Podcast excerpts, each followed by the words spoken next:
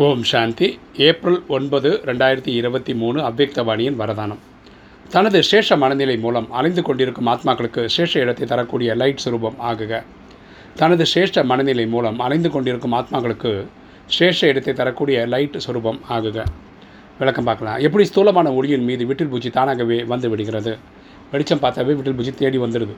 அதுபோல் மின்னிக் கொண்டிருக்கும் நட்சத்திரங்களை உங்களிடம் அலைந்து கொண்டிருக்கும் ஆத்மாக்கள் வேக வேகமாக வந்து அடையும். கரெக்டாக இப்போ நம்ம வந்து ஆத்மாவாக இருக்கோம் ஒளிப்புள்ளியாக இருக்கோம். இப்போ நம்ம வந்து அந்த மாதிரி ஒரு ரேடியேஷன் க்ரியேட் பண்ணோம் பாசிட்டிவ் வைப்ரேஷன் க்ரியேட் பண்ணோம். துக்கத்தில் இருக்க ஆத்மாக்கள் நம்மளை தேடி வருவாங்க. எப்படி லைட்டை பார்த்து மின்மினி பூச்சிகள் வருதோ அந்த மாதிரி.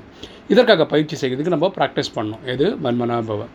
ஒவ்வொருவரின் நெற்றியின் மீதும் ஜொலித்து கொண்டிருக்கும் நட்சத்திரத்தை பாருங்கள் நம்ம யாரை பார்த்தாலும் அவங்க உடலை பார்க்கக்கூடாது.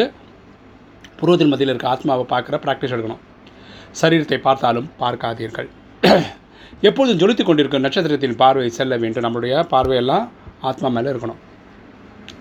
எப்போது அப்படிப்பட்ட ஆன்மீக பார்வை இயல்பாக மாறிவிட்டால் உங்களுடைய இந்த உயர்ந்த மனநிலை மூலம் அலைந்து கொண்டிருக்கும் ஆத்மாக்களுக்கு யதார்த்தமான இடம் கிடைத்துவிடும். சரியா?